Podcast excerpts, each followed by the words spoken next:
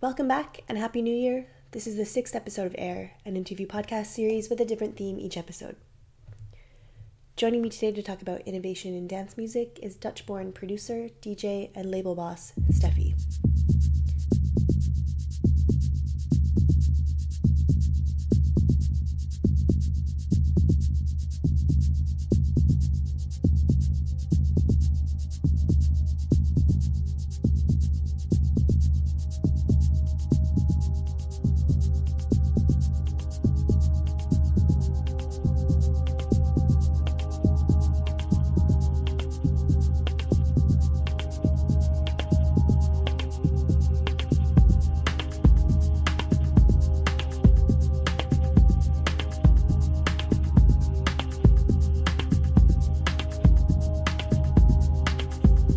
Started buying records in the mid 90s, and after a move to Berlin in 2007, she picked up a residency at Panorama Bar and eventually launched her label Dolly in 2009. Steffi has since become known for her journey like DJ sets, and since 2015, a live set that she has toured across Europe. With a handful of releases on Ostgut Ton, A Mix for Fabric, and her 2017 album World of the Waking State, Steffi remains one of dance music's most compelling figures.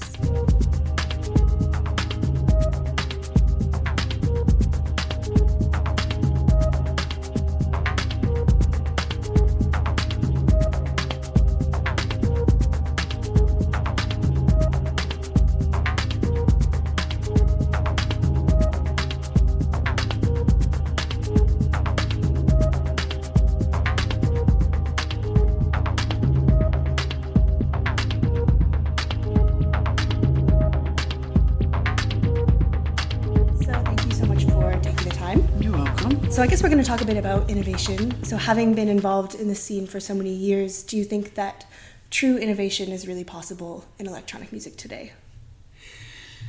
I, I think we've we've kind of um, picked out the hardest topic, also the most accurate topic.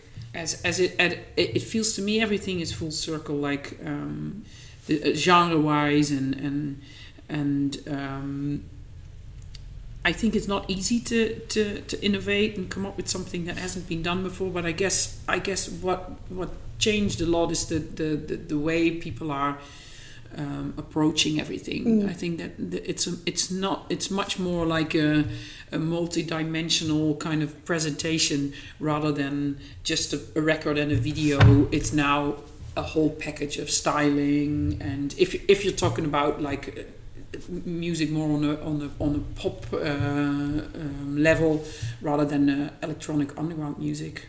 Although having said that, like I think even in that kind of genre, people are looking for a combination of different worlds.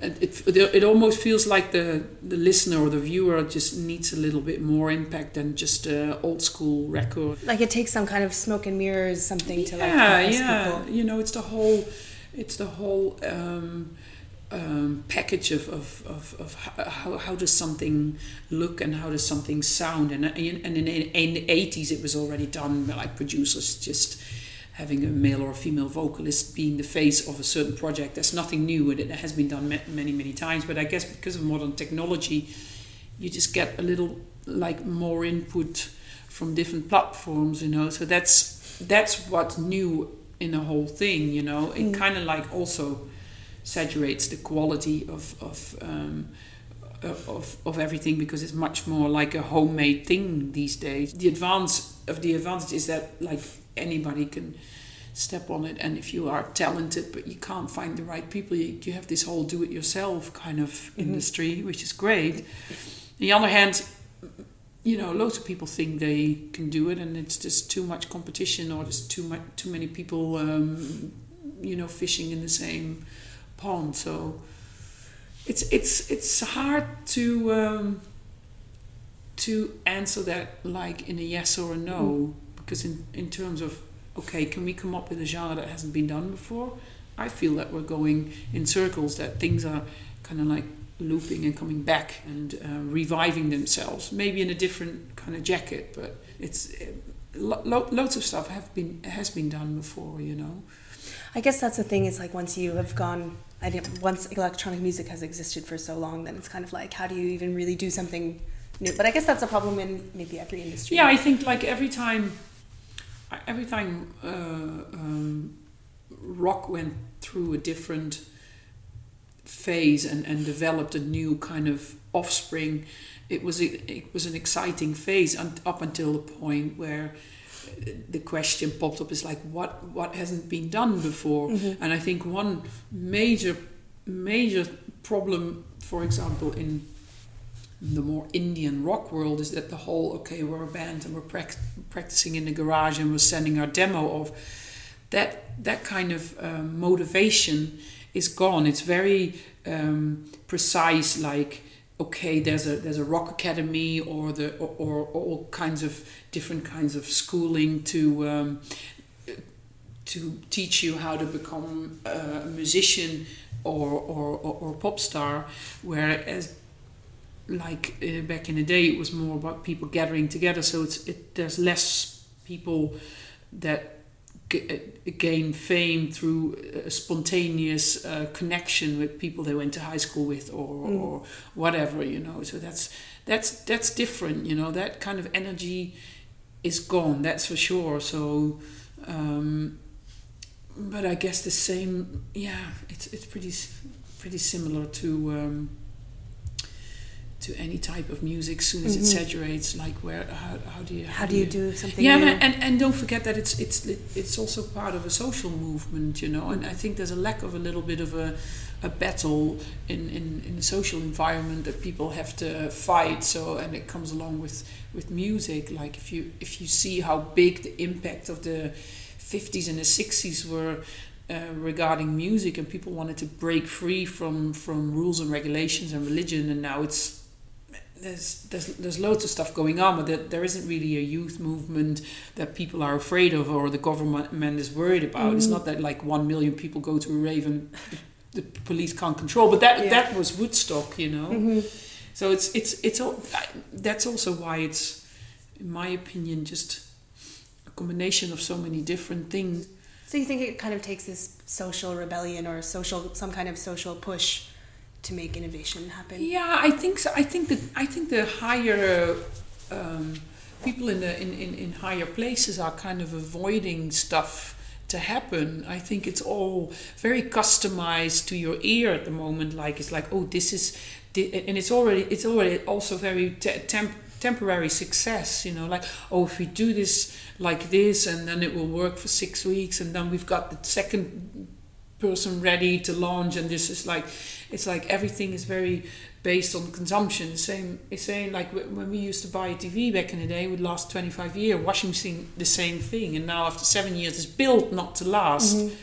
and that's a bit of an issue like okay how do we keep a how do we how, how do we innovate if we if we don't focus so much on quality? That's that's a, that's an important question i think. Like trends, I guess. yeah, and I, I mean, I, I'm always like, okay, maybe ask somebody from a generation above me to see how they, how they look back at, at like the development of electronic music. Like I know that there was a lot of, um, you know, there were a lot of skeptic people when the 80s, when the 70s kind of ended and the 80s became like really this kind of like sort of fashion, electronic, plastic kind of stuff. Whereas we now look back at it like, oh, but for us that was the, you know, the lead up to electronic dance music.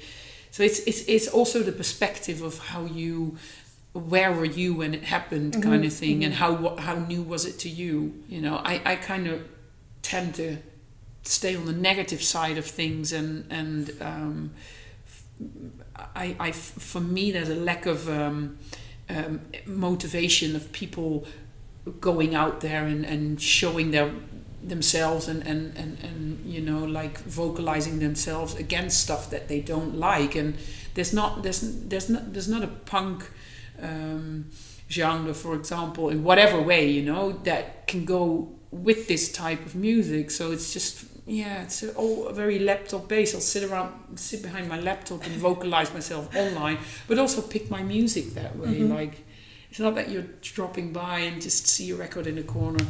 So you have to kind of move within little little kind of lanes to, to be able to you know get through and really stand out. Because six weeks later you're you're forgotten. So can you point to an example of what innovation looks like or sounds like within electronic music maybe an artist or a label that you think is doing something really different? Well i think you know what, what i what i see is um, i find it hard to name you an artist but what i did see for example in the in the world of technology um, when we thought everything was going to be digital and everything was going to be software based, all of a sudden there was this whole revolution of independent, um, self made, small little brands that came up with their little tiny little synthesizer. And that became a whole new world of people collecting. And there's a lot of room, thank God, for, for, for people to come up with a product and and through for example what what's interesting also is for example is crowdfunding. Like you want to make mm-hmm. a movie about a certain topic but you can't find a producer or you can't find a uh, distributor. You can just crowdfund and find somebody who's interested in what you're doing. You know that i think that's more an example of what i can give you what i think actually is is innovative rather than okay that label is doing something. That's really kind of stands out so I guess a lot of people would tend to point to someone like Jeff Mills, for example, as a as an innovator of techno. Well, I think I think what's um, what's um, very um, interesting about Jeff Mill, Mills, not so not necessarily innovative, but he set, in my opinion, how I perceive it. He sets him, himself free from everything that happens around him, and has a very strong like path that he follows and that he believes in and within his um, um, musical genre he kind of pushes the envelope and, and like with projects that he wants to do mm-hmm. he challenges himself by working with an orchestra or, or doing a, a performance at a at the at an opera uh, venue or, or whatever way. I mean, he's done he's done lo- loads of different projects, and I think that's is uh, you can call it in, in, innovative. I don't know. I mean, if the the sound has changed a little bit, but in my opinion, it's not such a major like shocker like oh my god he still does his thing which is techno. It might have become a little bit more delicate and and and and, and more the, the, the lines are a li- little bit thinner. It's it's definitely when you look listen to a record now and and when he first started there's a massive difference.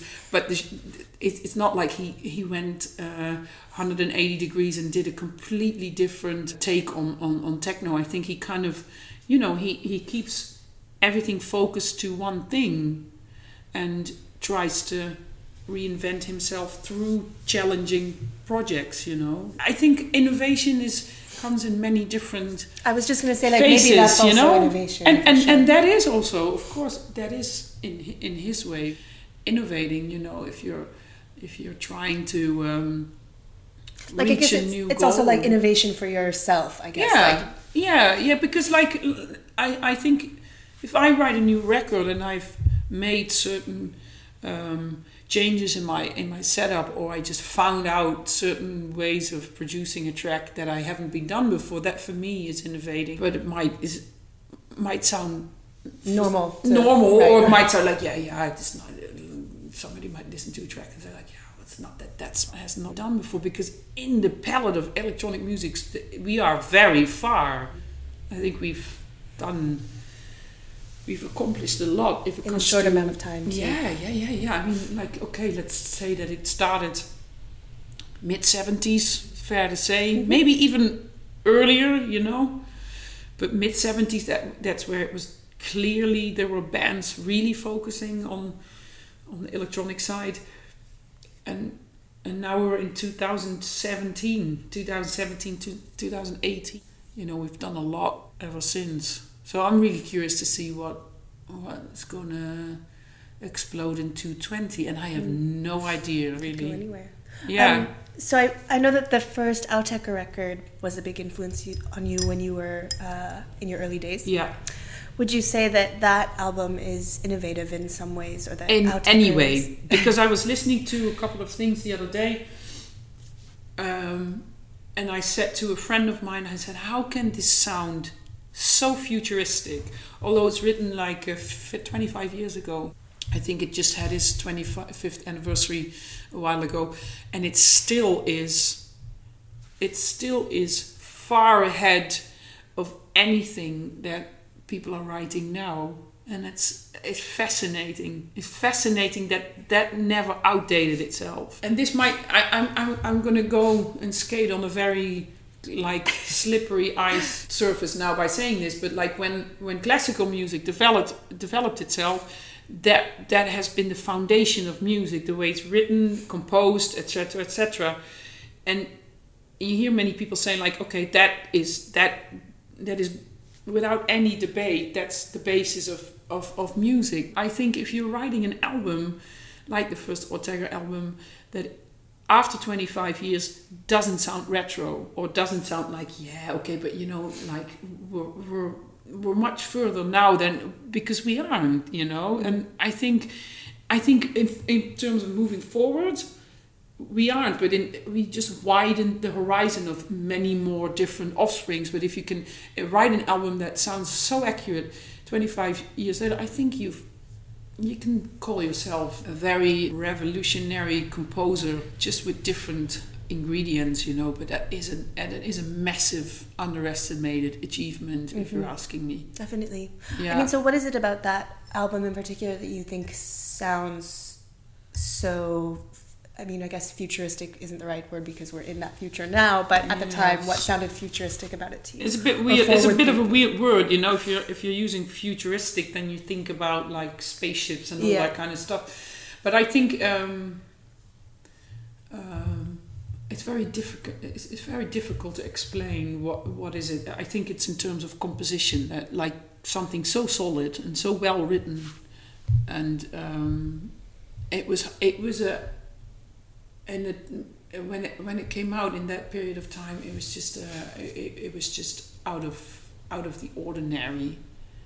You know, like lots of electronic music is very song structured. Hopefully, otherwise you, know it gets a bit boring, and that is another topic get into. But I, I had. It's very difficult to say, but it's just so it, it, it has that whole yeah, something that just locks in perfectly and has all the ingredients for for for a, a track to never ever overkill itself. It's it's very difficult to say why did like um, certain songs became classic. I think I think what's interesting is is because this hasn't got a vocal, so the recognition is in in the melody and the composition and the programming of the beats and the diversity of all the effects that are going on, and it's it's so it's so hard to pin down how you how you come to so such a wide sound palette of of what's going on in that album. Are there any other albums you can point to in particular where you remember thinking at the time, like, I've never heard anything like this before? I'm a massive Future Sound of London fan, and that's also something when I look back at it, like when I listen to it, it's like wow, you know, that's that's also you know for me very high standard. I tend to kind of stick in that like um, stick in that kind of period of time or in that kind of genre because that's I think that that was the most overwhelming time in in electronic in and um, well let's say when it really kicked off of course like I mean like you have to go way back and think about Stockhausen Brian Eno and Kraftwerk and and uh, Tangerine and Dream and all that kind of stuff.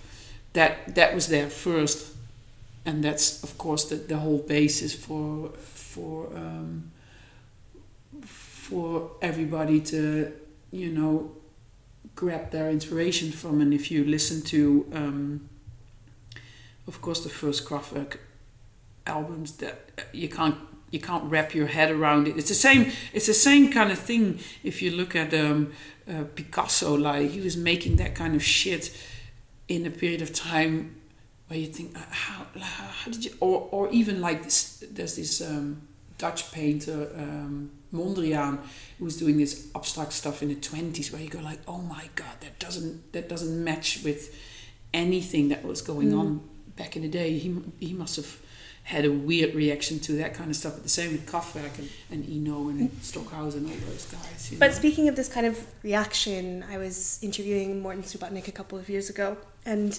I asked him if, at the time that he was recording Silver Apples of the Moon, if he knew that it was like Mm. going to be such a special, groundbreaking record. And he said that he knew that something was happening, but he couldn't really put his finger on what. And it's only looking back on it now that he realizes what a big deal it was, I guess. So, do you think that this progress or this forward thinking, groundbreaking way of thinking is only visible in retrospect, like when we look back at things then we know, or Yeah, well, the, the thing is, like, it goes hand in hand with technology. That's the most important thing we shouldn't forget, especially with electronic music. Like, um, the way, for example, Kraftwerk were making their sounds, like, later on, um, um, things got a little bit easier because of the drum computer, you know, and then.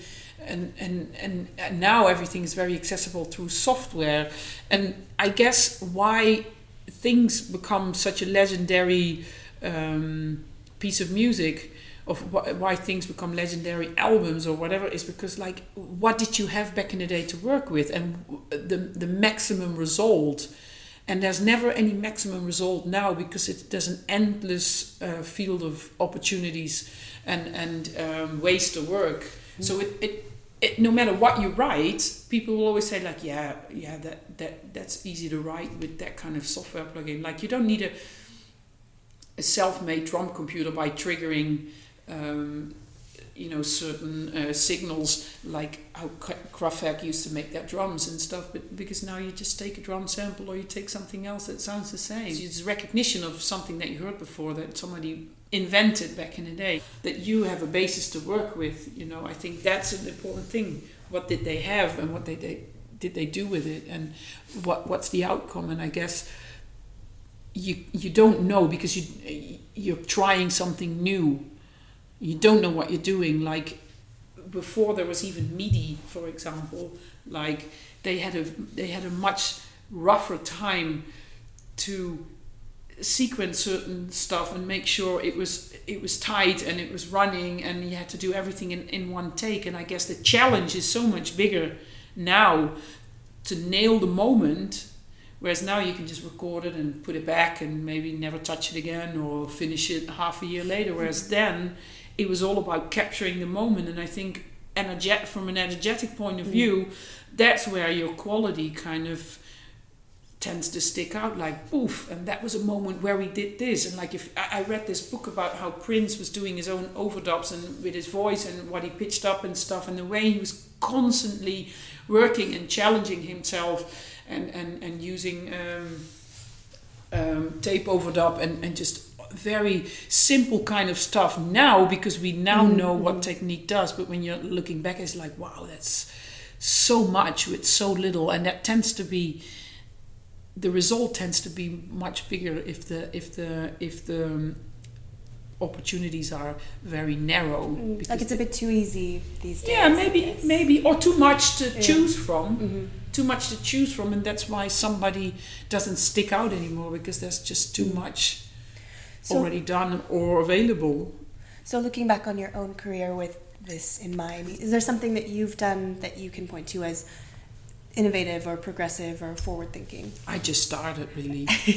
I, I seriously, like I, I just started. Like there's, I would give myself way too too much credit to say that. Like I'm happy that I can have a consistent line of of of, um, of stuff that I, I put out and and um, that it has a like one album would follow up the other one but be different and um, with my last album I I uh, I made a step forward and and, and you know lean, leaning my head leaning out of the window to see how people would react if it wasn't fall to the floor. But you know you, I don't in all reality you can't compare that to anybody uh, making making music like this you know like it makes me look very small and I would I would be nuts if I would say like look what I've done I'm just very happy with the result Mm.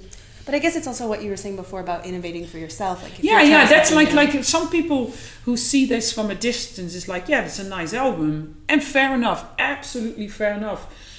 And and I I look back at it like, oh my god, I went way out of my comfort zone to make this happen, and I guess that's an that's an yeah that's an that's an important result for yourself, but.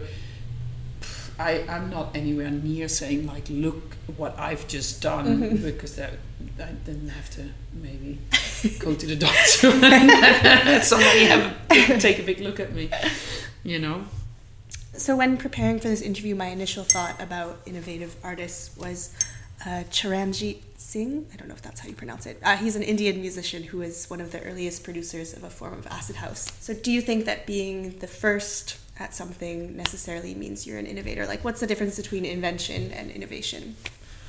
wow that's a good one being the first at something what you're trying to say is like if you're the first one touching that genre if if that makes you the best one who've ever who's ever done it Yeah, or if it makes you, I don't know. Is that is that what innovation is? Is it just being the first at something? I, I, I don't know. Like, I appreciate somebody just trying to break the boundary, you know. And it's like, look, I've I came up with something, and I don't know if it's working, but this is this is what I've been working on. I have no idea if people get it, but like, look at this little thing. But we're coming back to what we what we said before. It's di- it's difficult now because everybody has access to the same things, and it's so much. You can have some some software plugin play a drum solo for you mm-hmm. or convert an audio file into MIDI. It makes it makes it so simple for to to to do something. So I don't know if you if you would now come up with something that hasn't been done before in terms of technology, if that would necessarily be the next big thing. It's a very thin line in the end of the day, you know. Mm. I have trouble even picturing like what a new thing would even be, even in terms of technology or music in general. I don't know, like as I said, like like we we're going full circle because we said as we said that before, like it it, it it doesn't go hand in hand with any social movement anymore. And and I had a very interesting conversation with somebody um, the other day who said it is actually um, radio uh, stations and airplay is now government controlled Really? um, in America, that's what somebody told me. I don't know if that's true. you know, there's a lot said. You know, there's a lot of rumors and stuff. But they say like, yeah, it's really, really um, very vis- like it's very obvious, and you can can hear it very clearly that they're not. You know, they're, they're deliberately not on the lookout for something that will, you know, make everybody insane that will completely change everybody's minds and and we will have another um, something equivalent to uh, the flower power or, or the punk scene you know that actually makes people go on the street and and, and, and, and, and you know all of a sudden Fight for something. yeah, oh, but also creates a movement. Like in the beginning of house music, I I would like to say that it was still a, a, a type of movement. It was all about like unity, and it was a very uh, non-violent in uh, industry and stuff. But it has become very random. So to go back into little niches and, and find people with new ideas about you know how how a party should be or how the music industry would be I hope so. I hope I hope that people are jamming and, and, and, and willing to get their stuff out, but it it, it almost gets out before um, you know before it's even has had has had a chance to do something because we'll we'll be filming our jam session in the studio. Mm-hmm. Whereas, for example, when Arthur Russell and do was doing all his get-togethers back in the day, that was a, a weekly night that you could visit and see what they were doing, and it was a free f- freestyle jam that people were participating, and it was an open kind of like door so everybody could come and sit down. Whereas now it will be a little swipe on Instagram and see, oh, oh, look, they're doing this kind Yeah. of thing. It's a, it's a, we're in a lazy kind of movement. Yeah, I was gonna say very passive kind of. I mean, I, You it's it's interesting that you mentioned parties because I actually hadn't thought about that at all when I was doing the questions for this. Uh huh. Um, but I think you're right. I mean, I that's another thing where I just I what what what is there really left to do that's going to be different, especially because, like you say, the internet I think is a really big factor in this as well. Yeah, it is. I mean, like if somebody would disconnect us all, like the Mr. Robot thing would happen, I would be that would be very excite, exciting though. But it would make you step out of your comfort zone, and that's the first thing you need mm-hmm. for uh, innovation or invention or whatever.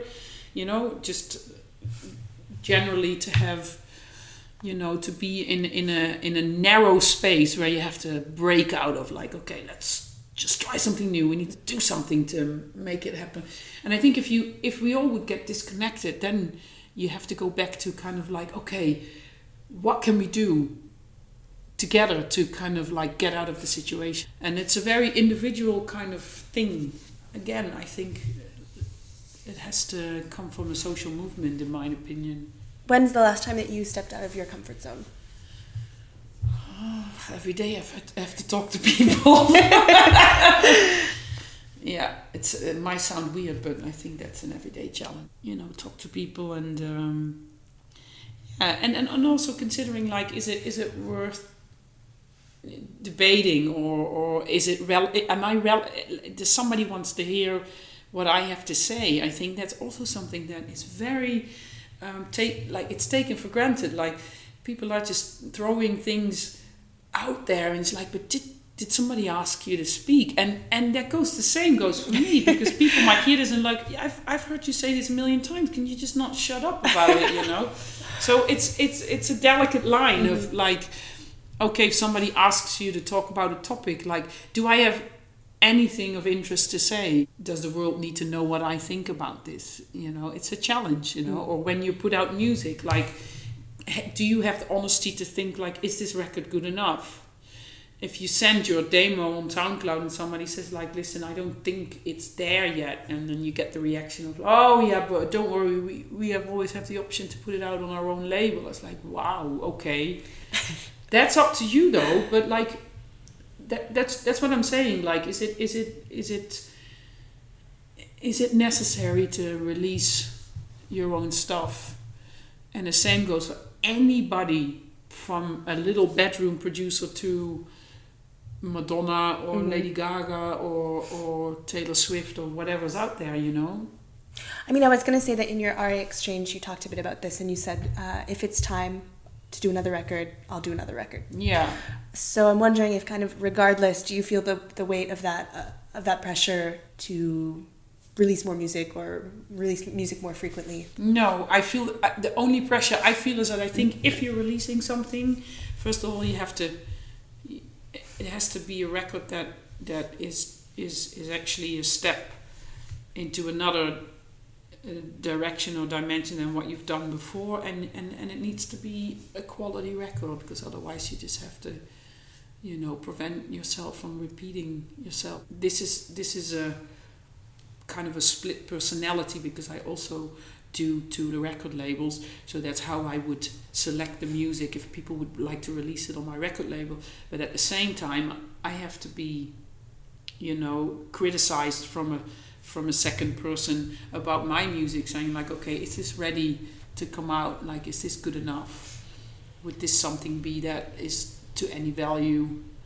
Uh, is of any value to people out there you know? Like i think you should always ask yourself the mm-hmm. question am i doing my do, am i doing a good job? I think quality is is um is an everlasting thing rather than quantity so. I mean how do you generally find the answer to that? Like you're saying uh, is this good enough for is this valuable enough for me to release it? How do you generally know if it is or not? I think in general the, my my standards are pretty uh, I'm, I'm a I'm a perfectionist, so I would rather say no than yes because I'm I'm kind of freaky when it comes to this, you know. so I think automatically something would say in my head would say like, "This is shit. We shouldn't we shouldn't do this," you know.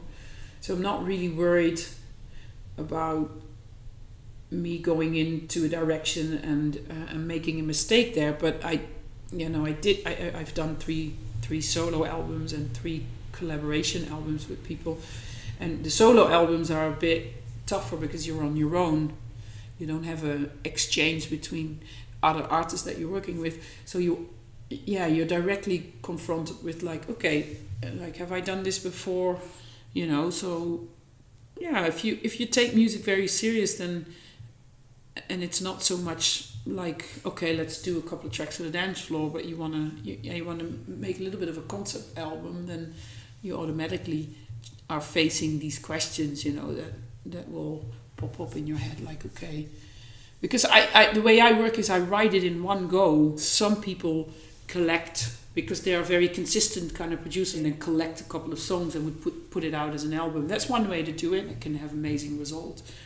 Or like I do it like I just block myself from doing anything else and then do a six weeks or eight week period of time where I write where I just write it's writing with with the um, purpose in the back of my head of, of releasing it. Is that how it worked with your last album? Yeah. Yeah, yeah. So, and so what was the what was the production like for that? Because I you mentioned that this was a bit of a different step for you not as much dance floor uh, oriented. So, Yeah. what what were you doing differently uh, with this album? I didn't really want to commit myself to any thoughts of how it should sound like. So I was like, okay, what if I just don't commit to anything um, um, um, genre wise, tempo wise? But I, I had one mission is to stay away from the four to the floor as Mhm. much as possible. Because I've, I, I had a big urge to not go boom, boom, boom, boom, boom on this one and um, just see what happens. And I guess that's where you reach new new uh, goals for yourself. I mean, is there a, a fear or an anxiety that comes with kind of doing something that's quite new for yourself? No, if you take the time to do it, I mean, on the on the first day of when you start, that most likely you're you're you're still kind of like stiff and and and, and you you might have just traveled or, or or or you were occupied with other things and then you're going back in the studio and you, you it, it's it's a bit difficult to switch that mind straight into like whoop let's go. And the first hit is is is already a bullseye. I, that never it takes it takes a couple of days to get in and there's days when nothing's really coming out but as soon as you got the ball kind of rolling and, and you're warming up that's where the that's where the creative mind kind of like starts to do his thing Do you think that failure is inherent in innovation? As you said, like the first day, or some days maybe nothing great comes out of it, but do you think that those days are kind of necessary? Yes totally i had to learn that i was mm-hmm. so I, I was so focused on on on on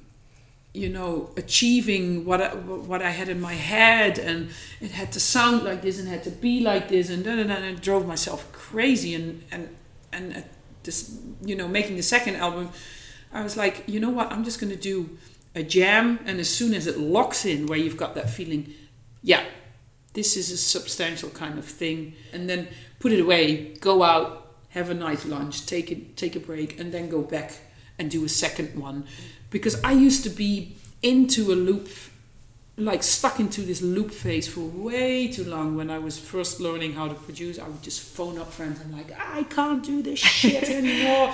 Like the longer I listen to the loop the more I'm changing and, and in the end of the day it sounds like shit. I guess that's where you learn to um, to discover a creative flow and also just to learn how to how to use everything because I'm, I'm self-taught like I self-trained. I, I've ne- I never went to school. I had piano lessons when I was young but I never went to the SIA or whatever never took any course so I had to you know learning by doing. But one of the things that frustrated me the most is like I'm just stuck in the same thing and this needs to change. So after my first album I was like okay the second album I'm going to do completely different. And that that came really like it was very it was a very natural thing to me because then you're very like focused on something and it feels good and that's where you capture it. Boom. And if you're finishing it the next day or maybe two three weeks later that's completely fine.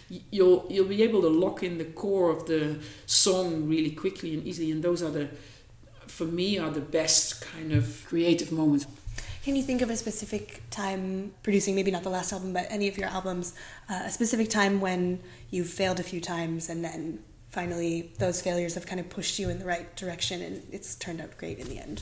Well there's still there's still tracks on on on, on all of the albums where i was just like i'm i'm happy with this but i would have done it differently. The mix isn't quite satisfied but it's okay. At some point you just also have to say like okay it, enough is enough. it, it's i've tried and and like the, even on the last album though although i'm like extremely satisfied with the outcome there's still like two two or three tracks where i'm just like uh, when i listen to them like go like ah i should have kind of like hmm done this or had, to sound like this and and you know as i said to you in the beginning of our conversation i have a feeling that i I, I seriously have a feeling I've just started, you know, like there is so much to do. There's so much on my list of of where I, I want to be and and I guess if that's your drive then all the little mistakes kind of are helpful to eventually achieve all these dreams and make them reality. So, in terms of DJing, uh, you said in your interview with Accelerator that you don't really feel the need to go super abstract or do something really different just for the sake of doing it. Can you talk a bit about that? Yeah, I, I don't think it's really necessary to to play um, weird music just for the sake of being controversial. Like, um, I think it's important to make sure that if people listen to a DJ set, that they're like, there is interesting stuff in there, and it and it and it feels good, and the journey is nice, and it, it's an, it's it's a it's something that I can you know you step on this train and you can follow but I, I definitely now just because I've written something more abstract I don't have to go out there and preach about like listen now I'm just going to play abstract music because I've just written an abstract album. I've been D- DJing for more than 20 years so I've I've played loads of different genres and I am still I'm doing this like if I have a chance to play like 4 hours you will see me starting there and ending in a completely different in a completely different genre. So, but it for me, I'm, I'm very attached to flow. Like it needs to make sense to go from there to there, and and, and I love the challenge of starting with a really nice house groove and end up in a crazy, mental, broken, hysteric session. You know, but everything in between made sense to go from A to to Z. You know, but you know, having said that, there are people that like to completely freestyle and play all over the place and some people are fascinated by this. Mm-hmm. i mean it's it's everybody's take on how to how to play a set you know like mine is definitely not the way to do it. Like it's it's this is how i see it. I think about journey. I think about this needs to flow with this like it's a domino kind of the two and the six and then the six and the six as a five and a five and it just continues and it's one big long line. If you look at the first record it doesn't necessarily have to do something with the last record but they all kind of connect. Yeah they all they all connected in a in a in a certain way so. But in terms of technique you said in i think it was in the same interview you said that there's kind of nothing left for you to learn after you've been doing this for however many years do you think that that's kind of problematic in a way like as we've kind of talked about a bit about earlier? Is there pressure to not only dj but dj in a way that is unique in, in some sense? No no I, I, I think we're good. I mean there's, there's, there's lots of people uh, there's, there's different ways of djing now. Like dj back in the day was um, uh, two records players. Sometimes people had a reel-to-reel. Um, um, jeff mills had a had a 909. Richie Hawtin had decks Effects and a 909. There were always people like implementing drum computers or effect machines and stuff because obviously we didn't have all the digital uh, software to uh, to use or the CD players. And I think um, ever since the CD player came into our lives, I have a, I'm a bit iffy about the sound quality, but I do have to say it opens up a whole new world of opportunities. Like looping can be a bad thing, but looping can also be an amazing thing. It's how you use it in the end of the day, you know. And I find, I find it quite satisfying what we have now. We have everything digital, so you can bring it whatever you want. You can bring it to a set, which is a big, you know, it's a big luxury if you want to bring your records and you have a nice sound, that's also amazing. And it's a different way of DJing because you have hand, you can look at the artwork, you can quickly decide. Whereas I have to think a lot, you know, playing digital. But there's so many things that I appreciate about digital. The only the only thing that I really would appreciate if we don't we don't necessarily focus so much on where the technique's going to go, but why don't we focus on the quality of the sound? That's a very underestimated thing in every single festival. I'm like, guys, get it right. It's not that hard. The core of your party is to make sure that the setup is providing everything you need.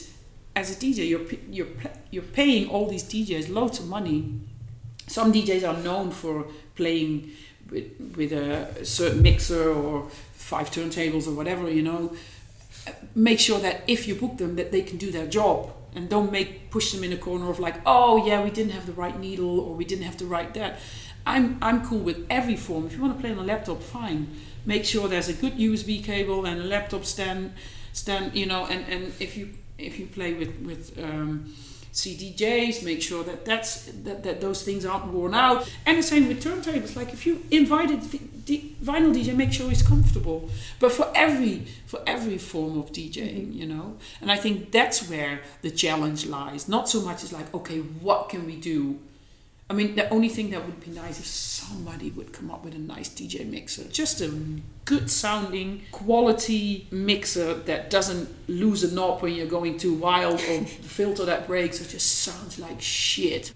I guess like quality is like an open door for innovation also. Yeah, you know totally. I mean? But now, because now it kind of kind of seems like yeah, we're doing a festival and, and, and, and look look at who we all booked. Yeah, but you know what? Your main stage sounded like shit. Mm-hmm. And how does how do you sell that to your audience? You know, like how do you how do you how do you get away with that? Like mm. you're.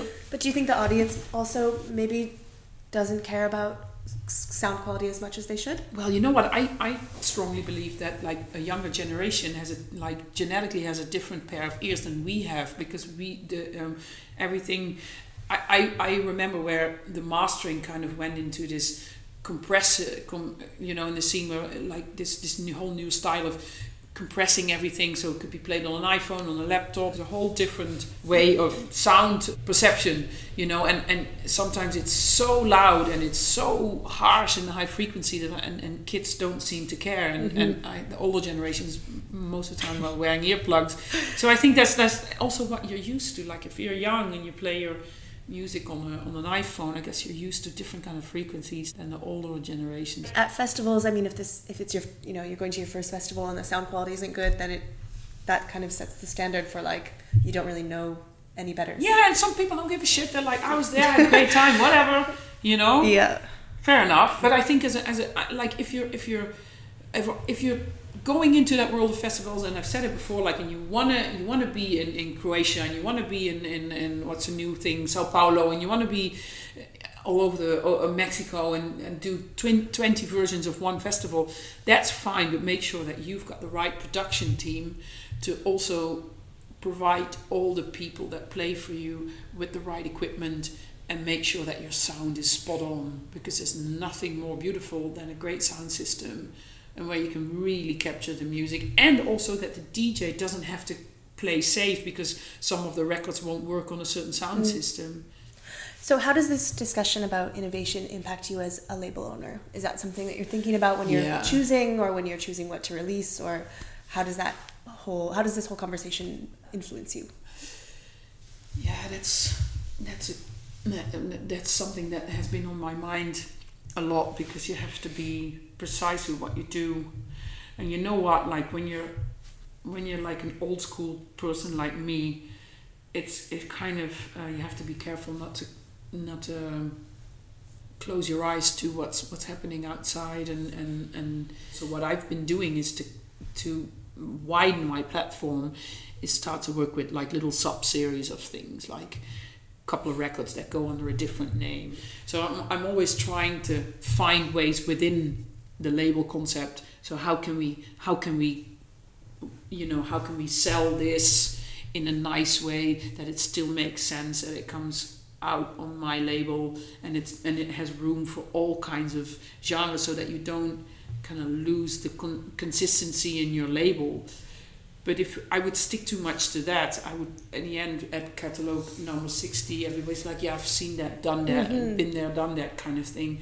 So, I guess it's a fine balance between like, how can you still retain your sound, but also find sounds that are new enough to keep people interested. Yeah, of. or like if there's like something, and it happened to me where something, like a, a new artist sent me some stuff, and I was like, this is so good but to release it straight after my last release would maybe be in a way too much of a contrast. Which is i mean now that i'm saying it it's like oh my god you don't have the you don't have the guts to do that. It's not about that but it, it's like okay how can we how can we kind of like bring this to the audience so it, it there's a little bit of visibility with it you know? Like for the fabric cd I asked everybody to make a track, especially for the CD, with a certain explanation from my side, what I had in my head. And then it's like, okay, how can we package this so that it's something special? You know, so I'm just trying to find different kind of drawers to open. Do you think that this term innovation or innovative, do you think that's kind of tossed around a bit too much or like that we focus on that too much. Like I mean, just because something is innovative doesn't necessarily mean it's good. Yeah, no, of course, no, no, no. But but I guess also like like when you're, I guess we're at a turning point. So it's it's it's it's legit to to ask yourself like, okay, what where is it going? What are we doing?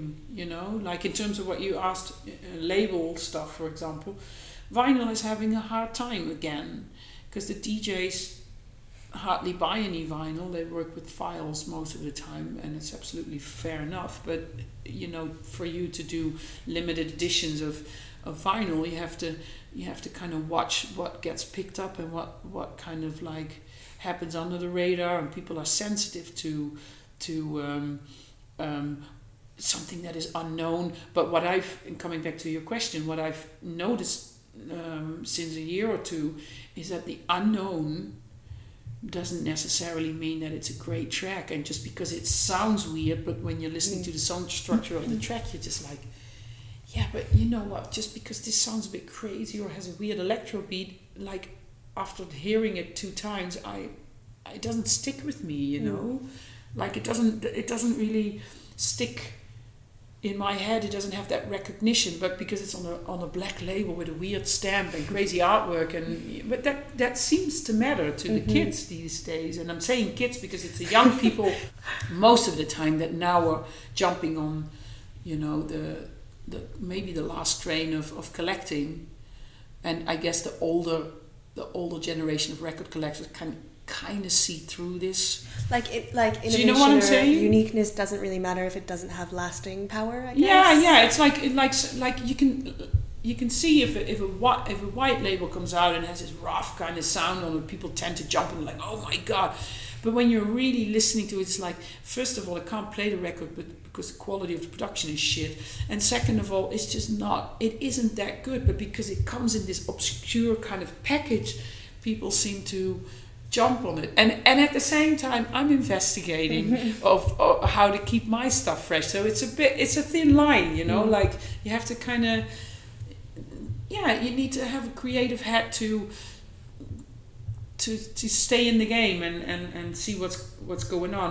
But what like what i've noticed about um, a couple of new acts um, that i've listened to recently in this more dubstep crossover R&B um, stuff. One thing was very interesting. It it's um, still the lack of recognition for me that worries me. Like I I hear um, a Kelela track and I think yeah that it, it is something fresh mm-hmm. and it mm-hmm. interesting what these girls are doing. It goes without saying, but and this and, and somebody might chop my head off now and it's really fine.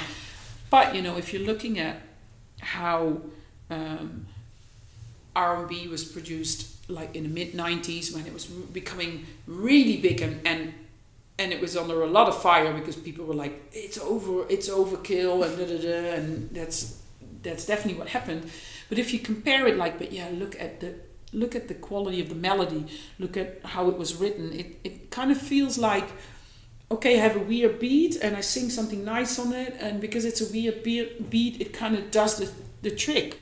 For me, it lacks, it lacks in general, it lacks a certain level of quality. And I and I also when I'm in a taxi from the airport listening to the radio, I'm just like, oh my god, like what what is this like? And it sounds so old fashioned, and I don't want to be like this, but it kind of pushes me back into world of like, I'm worried, you know. Mm. Like I see my 16 year old nephew listen to stuff, and I'm like, but this is this is really random what you're listening to, like. Like what? I don't know, just like there, there seems to be a little bit of a kind of a hard style revival at some in, in some parts of the world and and I tend to go like yeah but you know what listen if you like this why don't you just dig a little bit deeper mm-hmm. kind of thing? And that and but you know on the other hand like who the fuck am I to tell them what to do you know? But it's it's all it's all very much on the surface you know, Lady Gaga comes with a new album and it's a little bit more ballady kind of thing, and all, and it needs to come with the next Netflix movie where she's bawling her eyes out, and I'm just like, yeah, maybe just try to write something decent. but then again, who the fuck am I to say that? It's just an opinion. It's, it's but I guess as you were saying, like it's kind of like for me also, I think weird is not enough to make something interesting. No, no. No, it's not. Like, but I think it's just a thin. It's like a, a thin little hole that you have to find to crawl through because it's not easy to kind of like, you know, swim to the surface and and and and somebody noticing you like, oh wow, let's pick this up.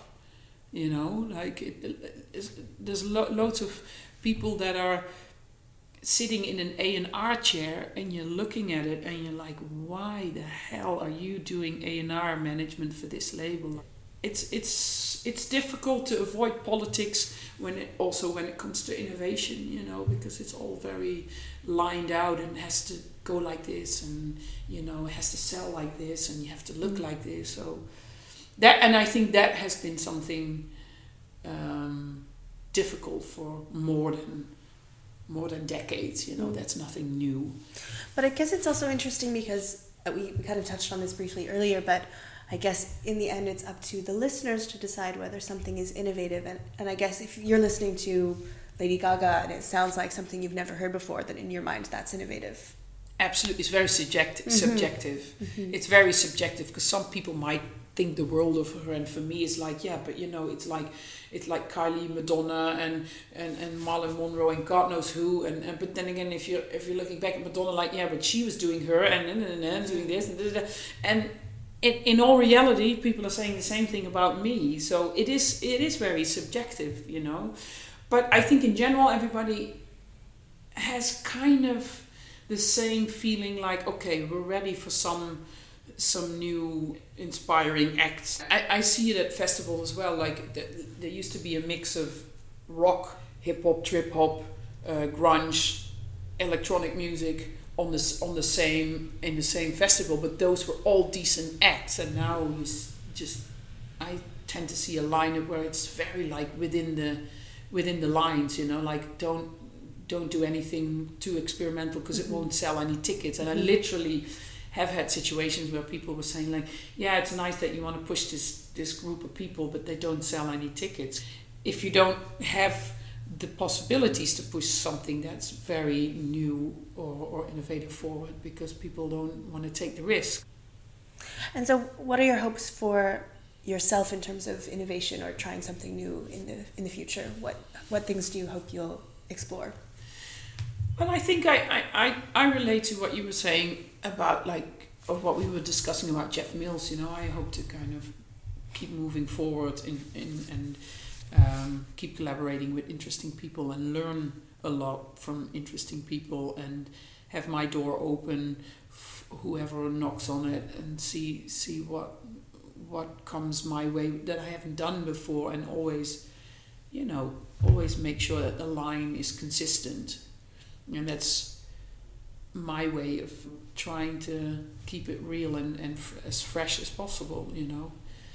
But as I said, it's subjective, and anybody who listens to my music can also say, like, yeah, but you're not doing anything that I haven't heard before, which is actually true. And I'm also not pretending that I'm, I'm just trying to, yeah, I'm just trying to keep the quality level as high as possible, you know, and not sell myself out and not tempt to go for short term success and just, you know, try to listen to my gut. And yeah, if I don't know if that's innovative or if that's an invention or I think I, I, I always tend to believe that if you choose quality over quantity, then the existence is a bit longer.